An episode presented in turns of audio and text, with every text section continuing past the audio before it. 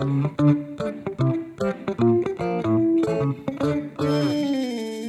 and welcome to Just a Guy and His Journey Back to God. Today we're in day five of the two week journey through Jesus' life and his teachings. Before we get started, let's uh, open with a quick word of prayer.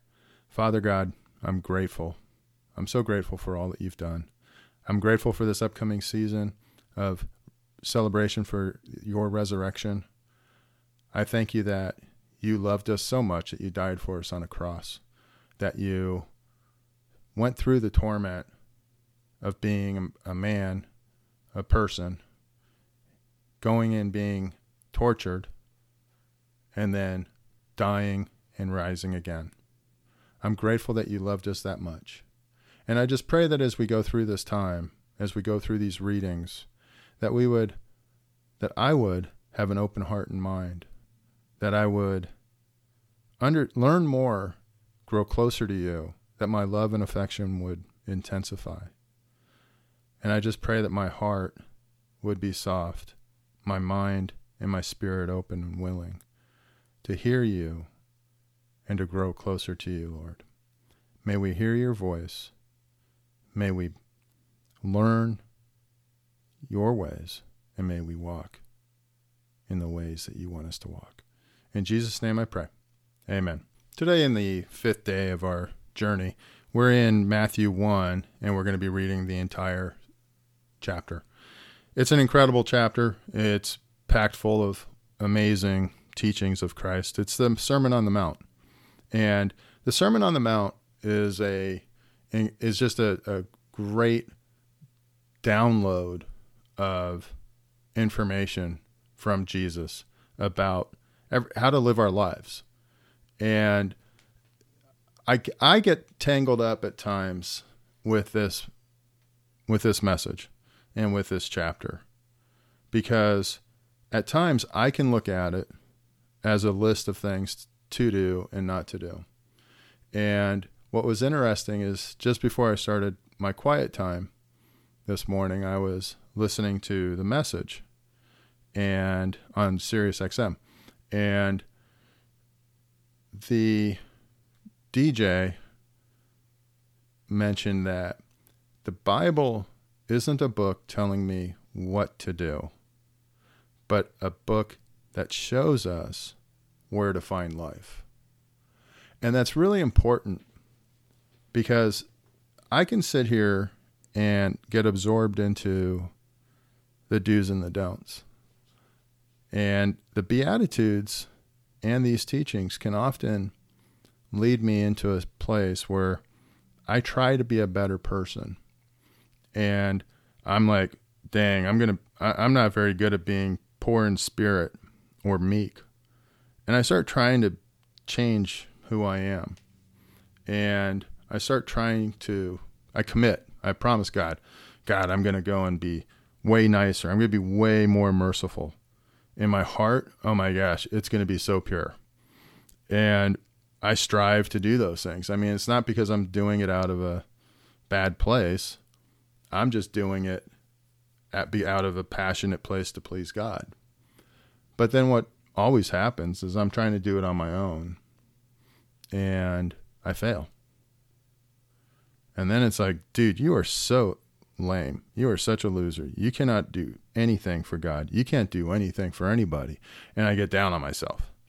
And so what goes from and should be a very positive experience becomes a very negative one and just a massive beat up of me time over weeks. So when I read that or heard that about the Bible isn't a book telling me what to do, but showing me where to find life, that's really gets back to what God has been telling me for the last, you know, probably all my life, but came to my forefront of my ideas, my thoughts, you know, a couple weeks ago, where it's like, let me just rest in my arms and let me do it. Quit trying to do these things. Quit creating a theology in which to work and to run your life. Quit trying to be something you're not and rest in me to accomplish whatever my goal is for you. And that's a challenge. I'm sure some of you who've been following this for, you know, a couple months now can see that I probably have a strong desire for control and for structure. So for me to relax and let go is a major issue, and it's a major challenge of mine. But when I read the Sermon on the Mount, if I try to be that person, I'm just going to fail. And I'm just going to fail. And I've, trust me, I've tried multiple ways of doing this. Okay, just pick one to get better at. and that doesn't work either. I've tried being a peacemaker, and all I've done is fail. I've tried to be meek or merciful. Lord knows I've tried being pure of heart, and I just fail.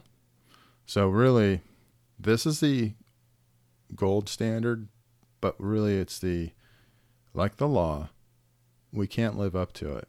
We can't keep it all. So we need to rely on Christ and accept his grace. At least that's what I've learned. So, with that, let's start with verse 1. Now, when Jesus saw the crowds, he went up on a mountainside and sat down. His disciples came to him and he began to teach them.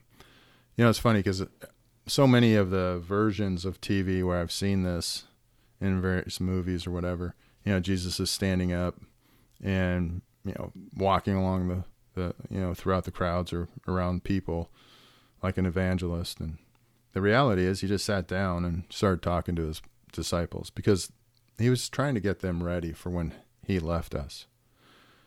He said, Blessed are the poor in spirit, for theirs is the kingdom of heaven. Blessed are those who mourn, for they will be comforted. Blessed are the meek, for they will inherit the earth. Blessed are those who hunger and thirst for righteousness, for they will be filled. Blessed are the merciful, for they will be shown mercy. Blessed are the pure in heart, for they will see God. Blessed are the peacemakers, for they will be called children of God.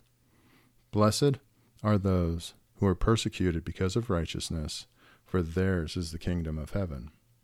Blessed are you when people insult you persecute you, and falsely say all kinds of evil against you because of me.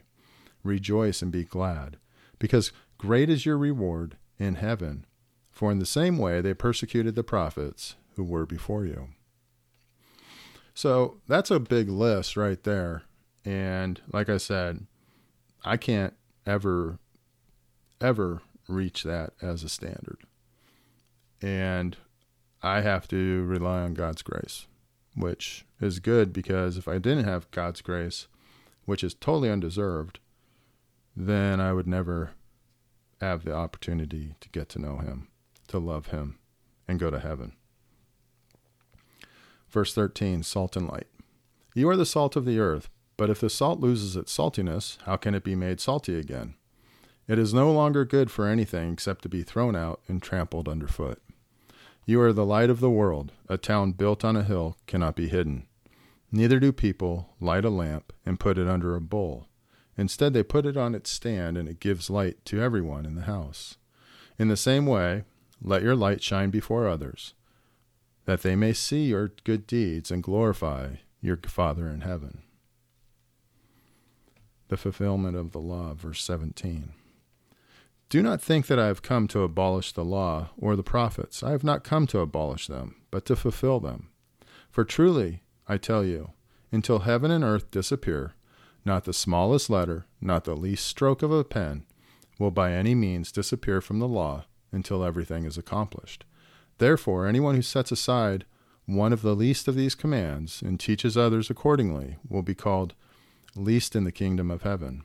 But whoever practices and teaches these commands will be called great in the kingdom of heaven. For I tell you that unless your righteousness surpasses that of the Pharisees and the teachers of the law, you will certainly not enter the kingdom of heaven. Verse 21 Murder. You have heard it you have heard that it was said to the people long ago, You shall not murder, and anyone who murders will be subject to judgment. But I tell you that anyone who is angry with a brother or sister will be subject to judgment. Again, anyone who says to a brother or sister, Raca, is answerable to the court, and anyone who says, You fool, will be in danger of the fire of hell. Therefore, if you are offering your gift at the altar, and there remember that your brother or sister has something against you, leave your gift there in front of the altar. First go and be reconciled to him, then come and offer, offer your gift. This is much like, hey, if you're mad with at your spouse, don't let the sun go down. You know, don't go to bed angry type of deal. But these are these are standards that are extremely hard and you know we're about to get into the concepts of adultery and um, also divorce. And these are become just things in your head just your thoughts. You don't even have to commit murder. You don't have to commit adultery. You don't have to um, actually do any of these things. It's if you think about it or you call someone and injure them you injure them and call them a, a name like fool you're guilt as guilty as someone who commits murder. So it becomes a very it's a it's a law and a standard no one can live up to. Settle matters quickly with your adversary who is taking you to court. Do it while you are still together on the way, or your adversary may hand you over to the judge, and the judge may hand you over to the officer, and you may be thrown into prison. Truly, I tell you, you will not get out until you have paid the last penny. You have heard that it was said, You shall not commit adultery. But I tell you that anyone who looks at a woman lustfully has already committed adultery with her in his head, in his heart. You notice that he's talking to men. this one, yeah. Anyways, if your right eye causes you to stumble, gouge it out and throw it away. It is better for you to lose one part of your body than for your whole body to be thrown into hell. And if your right hand causes you to stumble, cut it off and throw it away. It is better for you to lose one part of your body than for your whole body to go into hell. So, are you seeing a few correlations or similarities? We just, in some of the other verses we read, or in, um, within our first few days here, he talked about the salt. He talked about it's better to get rid of and sacrifice and go through some pain today than to continue in a way that causes you to go to hell. So there's there's similarities in messages that are being repeated. Generally, when things are repeated, we should pay attention. It has been said anyone who divorces his wife must give her a certificate of divorce. But I tell you that anyone who divorces his wife, except for sexual immorality, makes her the victim of adultery. And anyone who marries a divorced woman commits adultery. Again, you have heard that it was said, to the people long ago Do not break your oath, but fulfill to the Lord the vows you have made. But I tell you, do not swear an oath at all, either by heaven, for it is God's throne, or by the earth, for it is his footstool, or by Jerusalem, for it is the city of the great king. And do not swear by your head, for you, not, you cannot even make one hair white or black. All you need to say is simply yes or no. Anything beyond this comes from the evil one. Verse 38 You have heard that it was said, Eye for eye, and tooth for tooth. But I tell you, do not resist an evil person. If anyone slaps you on the right cheek, turn to them the other cheek also. And if anyone wants to sue you and take your shirt, hand over your coat as well. If anyone forces you to go one mile, go with them two miles. Give to the one who asks you, and do not turn away from the one who wants to borrow from you. That's a very different concept than where we're at today. In our society, we're everyone's fighting. Everyone's fighting back. Everyone's insulting back. You know, you get on Twitter, you get on Gettr, you get on uh, Truth, you get on Facebook. Everyone's pissed at each other, and they're rude, and they're mean. No one's turning the other cheek. It gets pretty depressing at times candidly, I try not to get wrapped up in some of this stuff because it's just it's just too much. And that's not because I'm a gentle soul. It's because I will start replying and I'll be a jerk. So I just have to stay away because I'm not one who wants to turn the other cheek. I want to swing hard for the fences. So it's just it's these are that's one this is one I mean they're all important, but that's one turning the other cheek that could be really valuable at this point in time. You have heard that it was said, Love your neighbor and hate your enemy. But I tell you, love your enemies and pray for those who persecute you, that you may be children of your Father in heaven. He causes his sun to rise on the evil and the good, and sends rain on the righteous and the unrighteous. If you love those who love you, what reward will you get? Are you not are not even the tax collectors doing that? And if you greet only your own people, what are you doing more than than others? Do not even pagans do this? Be perfect, therefore, as your heavenly Father is perfect. That's a big commission. It's a big command to be perfect. But the only way we can be is through His strength. And I think that's the key. Those are the, the key elements, the takeaways for me. I go through those Beatitudes, I go through that teaching from the Sermon on the Mount. And that's not even the end of it. And it's just this standard that's so high. And only way I can do that and meet that standard is not under my own power, but the power of God.